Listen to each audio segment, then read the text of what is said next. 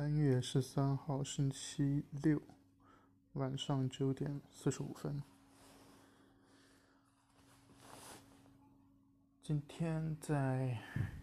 出去买东西的路上，想到一个话题，起因也是由于最近跟同事之间的一些小摩擦，让我在考虑。一些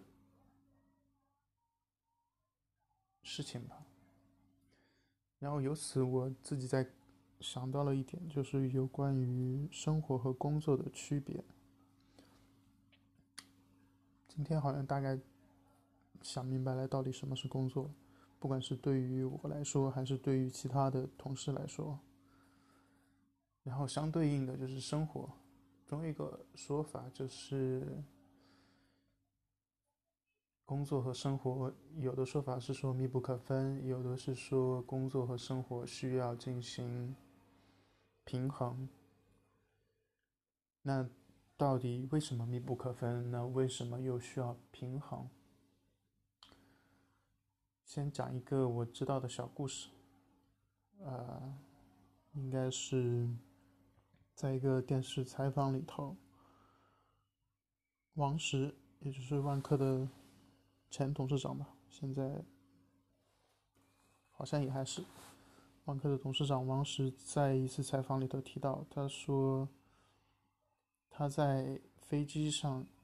就是可以几分钟就可以进入深度的睡眠，就是但是工作的状态又非常的精力充沛。就是就实际的表现效果是说，他可以在很短的时间内去休息，然后又可以在工作的状态下面保持一个很好的状态。大家总结来说是王石对于时间的管理非常的有效。然后从这个点作为我自己思考工作和生活的。不同之处吧，这也是我最近这两天意识到的。每一个不同人对待生活和工作的，其实本质上的区别到底是什么？今天我想了一下，应该就是对于时间的判断和利用，就是在工作，其实，在。简单一点来说，精简一点来说，就是你对时间的态度和运用方式，体现出了你的状态是工作状态还是生活状态。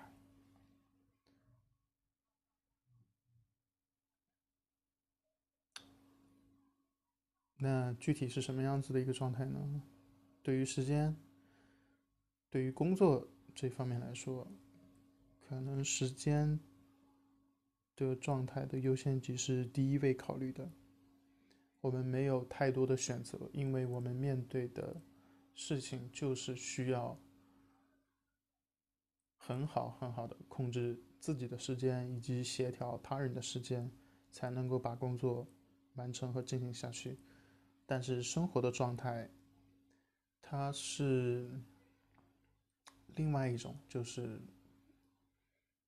不需要对于时间管理要求效率那么高，并不是说生活当中就不要求对于时间有、对于效率有要求，而是生活当中的状态是可选的，就是我们可以选择要求效率，同时也有一个选择。或者说，大部分情况下的选择是不需要要求效率，特别是跟自己的家人、朋友一起浪费时间的时候，就没有那个必要。但如果是跟家人和朋友一起要完成一件对大家都有意义的事情的时候，那也许时间是一个呃促进加快的效果。而，但是它并不会成为限制我们一起去共度时光的一个绝对的限制条件。它是一个加速条件，但不是一个限制条件。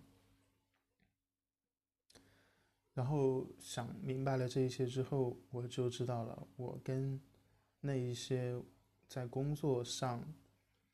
不太匹配、观念和想法上，包括做事情、待人处事的方式上不同的人的区别，是在于我是一个在工作当中对于时间要求。非常苛刻的一个人吧。我希望在工作的状态，把尽可能多的事情都想到，然后把握整体的脉络，让整体的事情推进的有效而且快速，而不是因为谁给我一个 deadline 我去考虑问题，而是。本身自己就会在各个环节上面去设置一些 deadline，然后有一个预期。我会在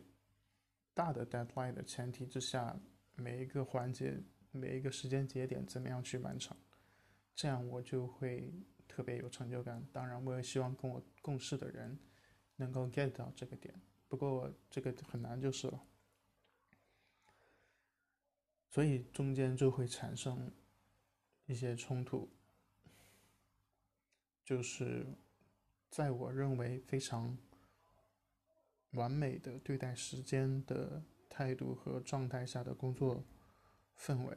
跟其他人的工作氛围还有习惯是不一样的，这样就导致了一个冲突。在我看来，可能他们的。那种工作状态更像是我对待生活当中的状态，就是会比较放松、休闲，做事情，呃，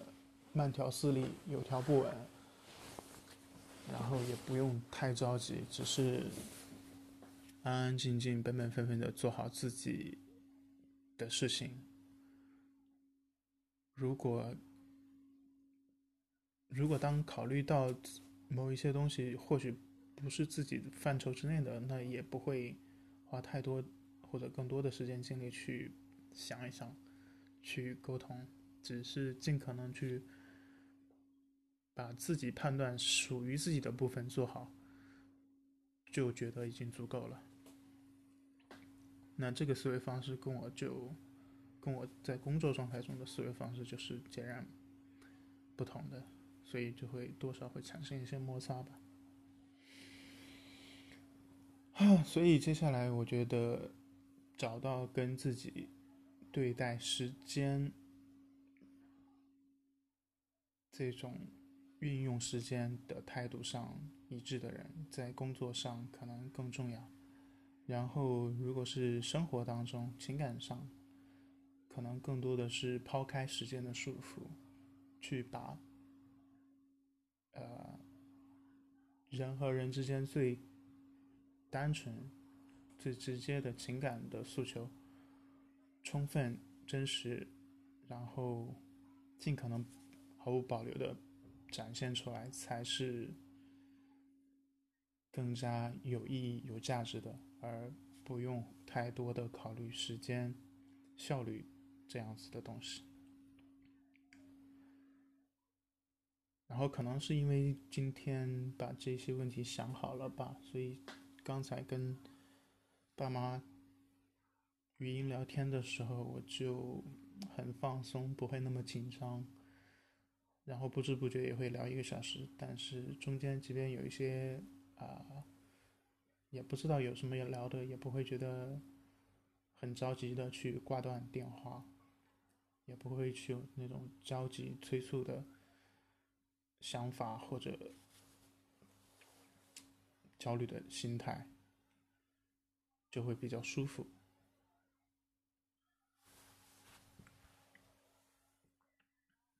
这个也许也是相对感性的人和相对理性的人之间的很大的一个区别吧。嗯，OK，今天先这样，待会儿泡个脚，早点休息，晚安。